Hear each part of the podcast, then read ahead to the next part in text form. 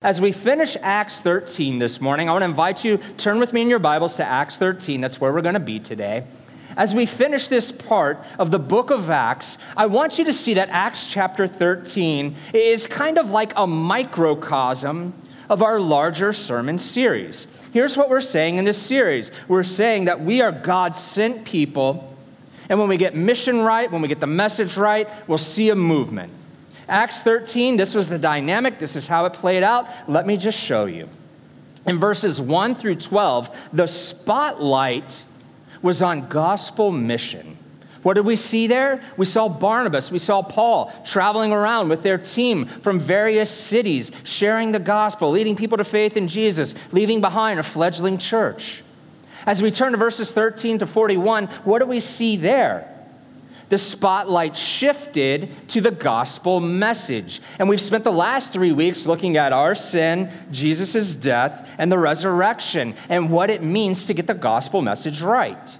Well, as you put those two things together, we say you should see a gospel movement, and that is what we're going to see this morning as we look at verses 42 through 52. There is a gospel movement, and lives are changed. Friends, this is always what happens when the gospel goes forward. There is always a change. There is a change in the human heart. When the gospel dawns on a landscape of human hearts, something, something impressive happens, something amazing happens. And really, the question is this the question is not, will the gospel change you? The question is, how will the gospel change you? Let me illustrate this dynamic with an old saying that I believe has its roots in the Puritans. They said this The same sun that melts the wax is the same sun that hardens the clay.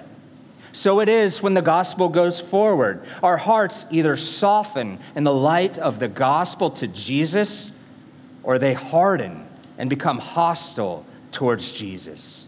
This is the dynamic that we're going to see in our text this morning, and we learn so much.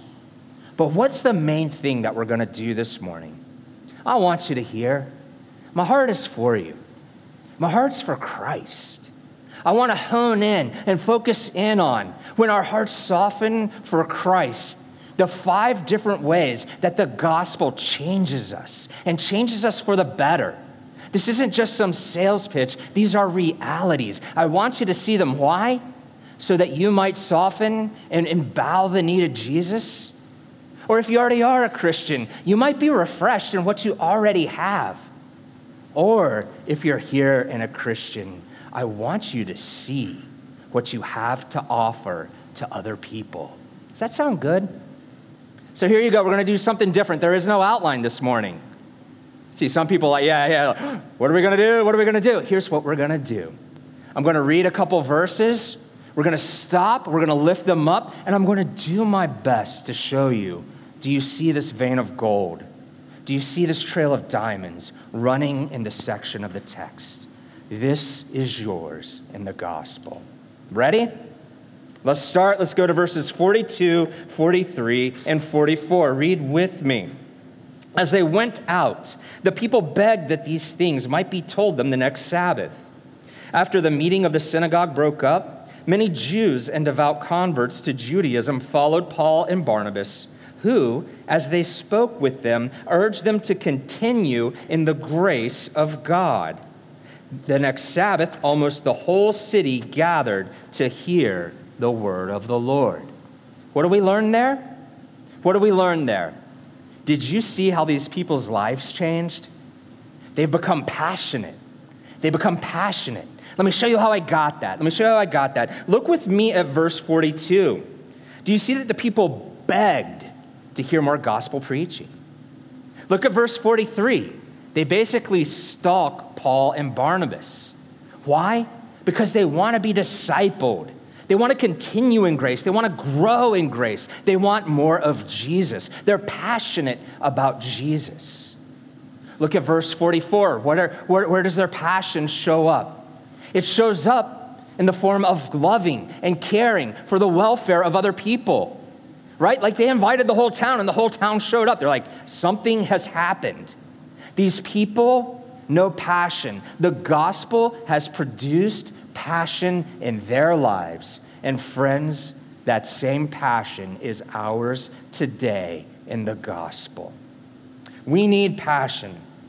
We need passion. Everybody's looking for passion, right? Everybody tells you you've got to have passion. You've got to be passionate about something. And it's not just one thing, right? Like we're supposed to be passionate about our jobs. We're supposed to be passionate, and we want it, with our spouses, right? We were supposed to be passionate with a hobby. We're supposed to passionately have a social cause that we care about. Do you need one? Go find a celebrity. They've usually got 12, right? Here's the thing are you starting to sound exhausted? Well, we're not done. Do you have children? What's your task as a parent according to our culture? To help them find their passions, right? Yeah, this starts to get a little bit overwhelming. What do you do when your passion conflicts with someone else's passion? How do you navigate that? There can be a problem. Is anybody feeling overwhelmed? No? Well, good news. Here at Grace, we want you to find a place where you can passionately serve, right? Like, if that's not enough, we've got more for you. Friends, I need a nap. I need a cookie. On Sundays, I'm very passionate about preaching, but I'm very passionate about those two things, right? But here's the thing we can't totally make fun of it, can we? Passion is part of the human experience. We do need passion. We have to ask, where will this passion come from? I can't manufacture passion, but I feel a passion to have a passion. I feel a hunger to be hungry for something or someone. So, where will that passion come from, and where do I aim it? Good news. The gospel produces passion. How does it do it? How does it do it? The short answer is this the gospel produces passion when you see our God's passion for you. You know, I was talking with, um, with a young lady recently. She said, Go ahead, feel free to share this. She said, You know, I was raised in a church where it felt like we were always playing defense, pointing out how we were right and other churches were wrong. And I felt like I was part of the club just because I was there, I was went, and I was accepted. But she said, I did not become a Christian until I heard a sermon and knew that Jesus wanted me. She saw her Savior's passion for her, and now she lives passionately for Christ. Pastor Dane Ortlund, in his amazing book, Gentle and Lowly, puts it this way. We've got a quote for you. He says, This high and holy Christ does not cringe, reaching out and touching dirty sinners or numbed sufferers. Such embrace is precisely what he loves to do. He cannot bear to hold back. Do you hear his passion for you? But that's not all. In another chapter, he quotes a pastor who said this Christ's own joy comfort, happiness, and glory are increased and enlarged by his showing his grace, his mercy, when he pardons somebody, when he relieves somebody's distress, when he comforts one of his people. It brings Jesus joy and happiness to forgive, to comfort. He's passionate about that. Why? because he's passionate about you. Oh, let that soften your heart. What a wonderful way to live. What a, what a power source from life to live from. Please don't harden your heart towards this. And here's the beauty of it. Here's the goodness in it. It's renewable, right? We talk about renewable energy sources. This is renewable. You can continue in it. How? How do you continue in it? What do I do? Where do I get this from? Well, let's go back through the text again. Go back with me to verse 42. Like the new converts who just can't wait for the Sabbath to get there. Friends, don't neglect Sunday worship. It generates passion when you see your Savior's passion for you. Look at verse 43. These new converts were Israelites, and what kind of proselytes? What kind of converts? What's the adjective? Starts with the D? Devout. They were devout. They followed the rules, but they were quick to abandon them. They let go of their deepest held traditions, circumcision, right? The sacrificial system, parts of the law. They came to understand that the law would not save them, and if there was something that would get in the way of giving them more of Jesus, boom, it was gone. They jettisoned it right? Our job is not to get you passionate about, about just God's word, although we want that. Our job is not just to get you passionate about doctrine or truth, although we want that. Those things are there to get you to Jesus. They wanted Jesus. They wanted him so much. How do we stay passionate like them? Look at verse 43 again. They went to somebody who could help disciple them, help keep them growing in grace. Please do that. And then and then in verse 44, they found other people to share their passion with. They wanted other people to become disciples. Oh, friends, what do we learn here? We learn that the gospel produces passion. That's just one way it changes your life, and that's just one reason why we should have soft hearts towards Jesus. What's the second one? Well, let's go to verses 45, 46, and 47. Look at verse 45. But when the Jews saw the crowds, they were filled with jealousy and began to contradict what was spoken by Paul, reviling him. Oh, this is sad. Isn't it sad when the enemies to Jesus come from within the church? When they major on the minors, right? And they minor on the major, Jesus Christ. Oh, it's sad. And look at what they do. They revile Paul, they slander him. In the Greek, that word is blaspheme. They're blaspheming Paul and Barnabas. It's sad. But what do Paul and Barnabas do in response? How have they been changed by the gospel? They respond with boldness. I mean, Paul says some really hard things if you think about verse 46. Let's look at it. What does he say in verse 46? He says this Since you thrust aside the gospel, I mean, Paul just goes right at it. He didn't say you politely or casually showed that you were disinterested. You shove the gospel away the way a three year old in a booster seat pushes their plate off the table. Paul continues, he gets a little more offensive.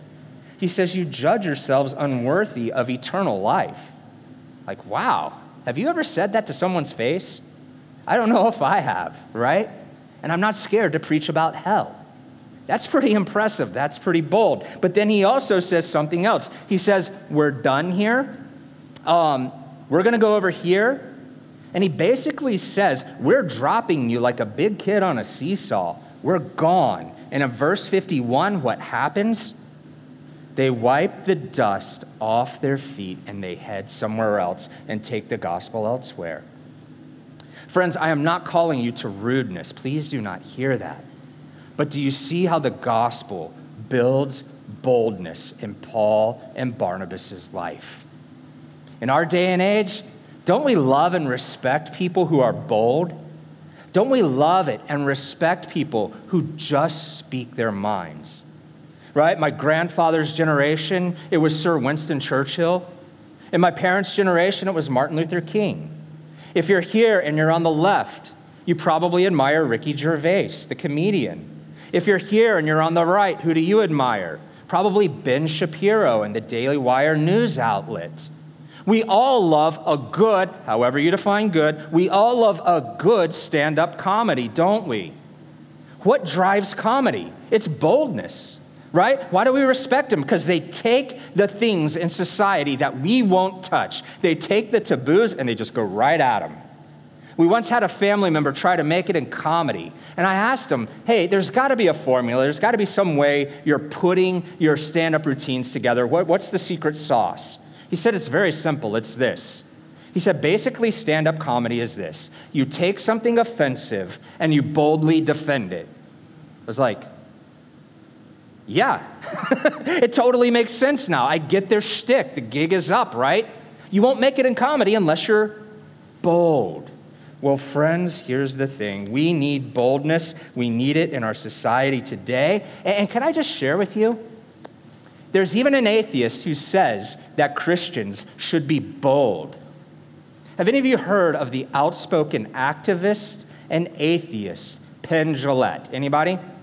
He has a show on the Las Vegas Strip, and he's now become, he's used his fame as a platform to advance his causes, and one of the big one is atheism.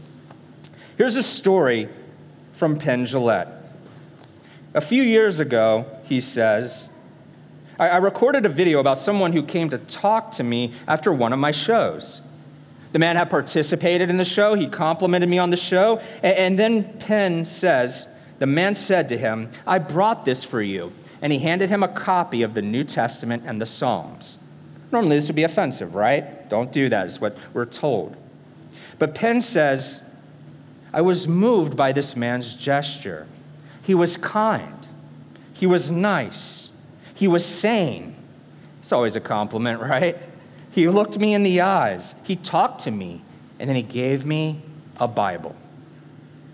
Penn says this I've always said, I don't respect people who don't proselytize, who don't evangelize. I don't respect that at all.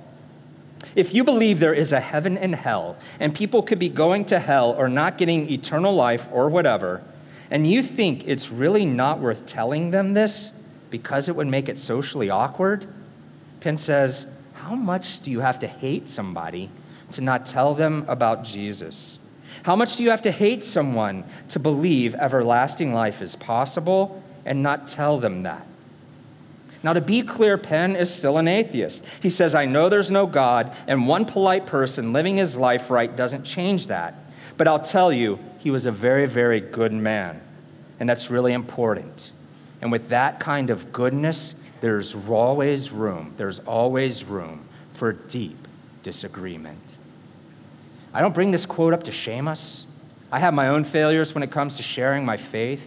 But man, oh man, when you hear it from that perspective, that makes me kind of want to sharpen my game. That makes me want to research how to share my faith, how to get better at it right? When even an atheist tells me I need to be bold. Friends, there is boldness in the gospel. Let me say it again, though. I'm not calling us to rudeness.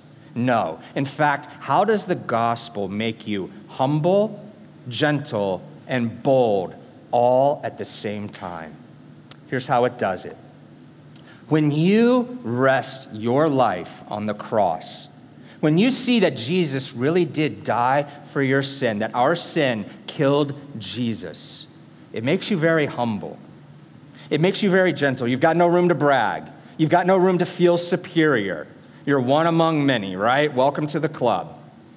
But when you rest your life on the empty tomb, and you understand that if death cannot defeat your Savior, it cannot defeat you as well, that gives you all the boldness in the world you need. And when you bring those together, you have a humble, gentle boldness. So, friends, do you need boldness in your life? Well, there's a second reason. There's a second reason to be soft hearted towards Christ. The gospel builds boldness. What's the third thing that we see? Let's go to verse 48. Let's go to verse 48. Let's look at the first half of verse 48. And when the Gentiles heard this, they began rejoicing and glorifying the word of the Lord. Oh, what a happy scene! There's praise, there's honor, there's magnifying the Lord. There's just that sense that God's presence has come over you, and they just want to praise the Lord. Anybody ever had that happen? Isn't that a wonderful thing? It's a beautiful thing. Friends, these people lived with a sense of awe and a sense of wonder. Don't we love those moments of awe? Don't we need those moments where we're just like struck by the wonder of something? Let me show you what I saw on my drive home yesterday as I drove by Cedar Lake as the sun was setting. That does not even do justice to the greens, the blues, the pinks that were reflecting off the water. I would show you a picture of my backyard. Just go to Facebook, you'll see it as the sun sets. There is a beauty to living in Indiana, is there not? And it's not just lower taxes, it's not just a better education system. There is a natural physical beauty that we should all be proud of. Here's another source of awe. Let's talk about newborns. Let's talk about infants. A lot of us feel a sense of wonder and awe after that little blue alien thing is turned into a baby, like an hour after it's born, right? I see the moms kind of smiling. Others are like, that's mean, right? No, there's a sense of awe and wonder there, right? It's beautiful, it's glorious. Here's what gets me about babies two weeks after conception, that little embryo is the size of a pinhead. It can fit on the head of a pin. Yes, that's small. While being that size, just a week later, ever so slightly larger, in that tiny little thing, a heart starts to pump blood through all of those cells. Is that not miraculous? Does that not make you go, whoa? And then eight months and a week later, what happens? You meet that little sack of cells and that little baby. And it's such an amazing process, that journey of nine months, isn't it? Here's what gives me a great sense of awe. The, the, the, times I feel the most sense of awe and wonder in my life are when I feel small. When I feel small. Here's the one thing that always does the trick for me. I need to qualify that and say, after my wife's beauty. All right, what introduces awe in my life that makes me feel small? Let's show you a picture from the Hubble telescope. Here it is. This is called the Pillars of Creation. It's actually named after a Charles Spurgeon sermon. That's pretty cool, right? Christians get a point. All right, here's what induces awe. First, this is beautiful. If you could zoom out and see the larger, I think it's called a nebula that it belongs to, you'd just be like, whoa, that's pretty. That induces awe. But that's not all. That's not all. Let's take one of those fingers. It looks like, I don't know, like the Infinity Gauntlet from Avengers. Let's take one of those fingers. Can all of you see A and B on the screen? Everybody? Okay, here's how big the pillars of creation are. If you could somehow travel at the speed of light, 186,000 miles per second. Thank you, very good. It would take you five years to travel from point A to point B. How big is that thing? That makes me feel small. But that's not all. That's not all. Here's the one that really gets me. If you wanted to see this thing in person and could still somehow travel at the speed of light, guess how long it would take you to get there? 7,000 years. That's like Star Wars far away, isn't it? Does that show you some scale of how large God's creation is? That makes me feel small, that induces awe in my life. But here's the thing here's the thing all of these things have a shelf life, right? Like the local scenery, the snow's gonna melt, the sun, the hours of the sunlight are going to change. It'll still be beautiful, but it's gonna be different. It has a shelf life. Newborns are amazing until what? Until either they're five months and they get pterodactyl lungs, or two or three years old and the terrible toddler times hit, right? That cuteness has a shelf life. I'll be honest, not trying to be mean to babies here. What about the pillars of creation? If I wanted to go see them in person, if you wanted to go see them in person, if we got into the present day fastest spacecraft that we have, which I think is a space shuttle, and you could somehow travel as fast as humanly possible, as fast as human engineering will get you there, by the time you got there, this thing will probably have evaporated and will be gone. You and I will never see it in person. It has a shelf life, even if it's hundreds of thousands of years old. We need something else to get awe. We need something else to get wonder. What do we need? We need the God of the Bible. We need the God whose hand pours out snow, pours out sunlight. We need the God whose hands knit babies together in the womb. We need the God who crafted and painted the pillars of creation. Why? Because in his word, he says, You, you are my greatest creation. I may have created the pillars of creation by the power of my word, but I bought you, I remade you, and I made you a new creation by the power of my own blood. He loves you that much That is love, and that is a love that is bigger than these pillars. It is a love that will last longer than these pillars. And it is a love that will do more than just fill the gap from us to them. That awakens awe in your life. The gospel awakens awe. And what a wonderful reason to soften your heart to the living Lord Jesus. So we've seen that the gospel produces passion, it builds boldness, awakens awe. What's the fourth thing that we see? Well, let's just look at the second half of verse 48. What do we find there? Let's read it together. As many as were appointed to eternal life believed. As many as were appointed to eternal life believed. Friends, what do we learn here? I want to hone in on two words, two key words, two key concepts. Let's hone in on appointed and let's hone in on eternal. Let's look at them in turn and then let's put them together. First, let's start with appointed. What does appointed mean? Appointed carries with it a truth. A truth that if you are here and your heart is soft towards the Lord, will be an amazing, glorious truth. But if you are here and your heart is hard towards the Lord, this will be really offensive. That truth is this you were appointed, you were ordained, you were fixed for salvation, not just before your birth, but from before the time where God created the world. From before the time when God laid the very foundations of the planet.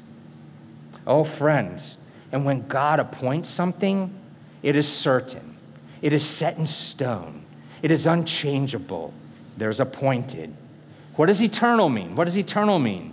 It means forever, permanent, long lasting, longer lasting than the Energizer Bunny, Betty White, or Queen Elizabeth. It's not changing. That's eternal. Let's take appointed, let's take eternal, and let's bring them together. Why is this good news? What does this mean for me? It means this when your appointment is eternal, you can never be snatched from God's hand. It means that your name is written in his book of life and it will never be erased. It means that not just your name, but you yourself are engraven on the palm of his hand. He cannot forget you. Anytime he looks at his hand, he sees you. For God to forget you, he would have to chop his hand off. And that's so absurd, isn't it? Oh, friends, this is good news. You have been secure from eternity past because you're appointed. You are secure into eternity future because your salvation in Jesus is eternal. Oh, this is really good news. Why is it good news? Because we live in a day and age of uncertainty right? Like, like there's all kinds of ways we're uncertain. Let me just break down a few. We're uncertain right now about where to invest our money. Do I buy bonds? Do I buy Bitcoin? Or do I bury it in the backyard? The way the economy is going, right? We are uncertain about our jobs and about the future. Will AI, robots, or automated processes replace me? Will my kids have a job? What will they do? We're uncertain. We're uncertain about marriage. What is marriage? When can you end a marriage? How many people can be in a marriage? What kind of people can be in a marriage? We're uncertain about gender. We're uncertain about sex. What makes a boy a boy? What makes a woman a woman? A girl a girl? A man a man? People are asking these questions, right? That we used to have nailed down in this environment of uncertainty, when you become convinced of the gospel, when you become convinced and assured that Jesus really lived for you, he really died for you, and he really rose for you, you can trust the Jesus of the Bible. And as you do, you find that Jesus commends the Bible. You find that he knew the Bible. You find that he built his life on the Bible. He treated and believed that the Bible was God's word to you. You can build your life on the certain truth found here in this book. And when you do, when this becomes your foundation, there's really good news. There's more good news. You don't have to build your life on any other foundation. We've talked a lot about freedom. Look at how the gospel and the certainty that it creates frees you. When you understand that the foundation of your life is not your children, you're free. You're free to hand them over to the Lord and entrust Him with their future. When the foundation of your life is not your marriage, you are free to forgive and to love your spouse when they fail you. When the foundation of your life is not your job, you are free to work for God's glory and your fellow man's good. When the foundation of your life is not your retirement account, you are free to rejoice in the fact that you will retire to a place where the streets are paved with gold. When you do not make the foundation of your life your appearance, or your body image. You are free to no longer let some billboard or some magazine cover tell you how you should look. Oh, friends, each one of these things is a good thing unto itself. You can pursue them, I am not condemning them, but they make a terrible foundation for life. Why? Because they can be taken away just like that. Oh, friends, we are free to build our lives on the Word of God. Why? Because the gospel creates certainty. There's one more reason you should give your life to Jesus passion, boldness, awe, certainty. Who doesn't want a life marked by these things? Who doesn't want this or need this in their own life, right? They are yours when your heart is soft towards Jesus Christ. But there's one other thing. There's a fifth thing that I want you to see. It's there in verse 52. Let me read for you verses 50 and 52. Let's see if you can get what it is. In verse 50, the Jews incited the devout women of high standing and the leading men of the city, stirred up persecution against Paul and Barnabas, and drove them out of their district oh, things look down right now. They look bleak. The two pastors who are the best disciplers, the best preachers, are moving on. But look at verse 52. Does this deter the disciples? Does it rob them of passion, of boldness, of certainty, or all? No. Why? The disciples were filled with joy and with the Holy Spirit. Oh, friends, no opponent could step on their joy they knew they were drenched in grace. The boldness, the awe, the passion, the certainty could not have the volume turned down on it in the face of any persecution. Do you want this today? Can you have this today? Let me close with this story. I don't want to tell you, I want to show you. Let me tell you the story of a lady named Sabina Wurmbrand. Sabina Wurmbrand. Sabina Oster Wurmbrand was born on July 10th in 1913 in Romania. She was born into a Jewish family, and the town where she grew up was an important educational and cultural hub for Jews in the area. In 1936, at the age of 23, Sabina met and married a man named Richard Wurmbrand. While vacationing in that very same year in the mountains of Romania, I don't know, it might have been their honeymoon, they met some Christian missionaries, gave their life to Jesus, and joined the Church of England. What happens next is amazing. During Nazi occupation of Romania in World War II, Sabina lost her parents, her two brothers, and her sisters to a Nazi concentration camp. In response to this, what did Sabina do? She helped rescue Jewish children from Nazi ghettos. She taught them the Christian faith in bomb shelters and was arrested for underground Christian activity. Friends, you don't do this unless the gospel has produced passion in your life. Her story goes on. After World War II, Soviet troops pour into Romania.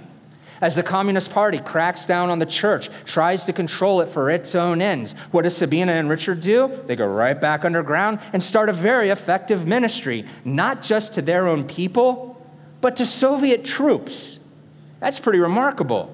They begin smuggling goods. They begin smuggling food into the country for refugees. As Sabina traveled on her smuggling trips, she would tell Russian, Soviet soldiers in other occupied areas the truth about Jesus. She came home to Romania and would lead street gatherings for all denominations of up to 5,000 people. Friends, you don't do this unless the gospel has built boldness in your life. Her story goes on. They were so effective that her husband, Richard, was eventually arrested. He spent a total of 14 years in communist prisons. Not many women have had their faith tested like Sabina. Though she suffered much sorrow, suffered much loss, she never gave up on her faith. Sabina was eventually arrested and sent to slave labor camps and prison camps as well as her husband. After release before her husband, she spent the rest of her time under house arrest. The communist soldiers would come by regularly telling her, You will be free if you divorce your husband and renounce the faith. She refused. Eventually, they started telling her that her husband had died. She refused to believe it and she kept on. Friends, you do not do this unless the gospel has created certainty in your life. Well, in 1964, her husband was released and returned home. A year later, they're in the United States testifying before Congress about the inhumane conditions behind the Iron Curtain. Through Richard, through Sabina, their story and the story of other thousands of persecuted Christians got out and swept across the newspapers and the magazines in the US, in Europe, and in Asia. Friends, the gospel was used to awaken awe in other people through Sabina and through Richard. The Wurmbrands used this platform, they used their fame to launch an organization many of you are familiar with, the Voice of the Martyrs. It still continues today as one of the leading Christian ministries towards persecuted Christians in other countries. I'd encourage you to check out their website, read their stories, read the stories of persecution, and pray for our brothers and sisters. We can thank the Wurmbrands that we can do this today. How did Sabina get this passion, this boldness, this awe, and this certainty? The same way you do. By hearing of the Savior who was so passionate for your welfare, he boldly went to the cross and died, certain that his Father in heaven would raise him from the dead. He now sits in majestic awe, ruling heaven and earth from his throne. And friends, when you come to him, when you soften your heart towards him, your life can be filled with those things and know a joy that wraps around all of them. Sound good? Let's pray. Oh, Father God, we thank you. Father God, we thank you for the joy you bring into our lives. We thank you for the passion. We thank you for the boldness. We thank you for the awe and the certainty that, that wash over our lives like waves. We pray for more of this. We pray to go out this week and live out these gifts that we have in the gospel. Pray that if we're here and we believe in Jesus, we are refreshed in this. I pray that if we're here and we do not know Jesus, that we would bow the knee, our hearts would soften and not harden and we can go out and live for Him. We ask this all in your Son's great name, and all God's people say.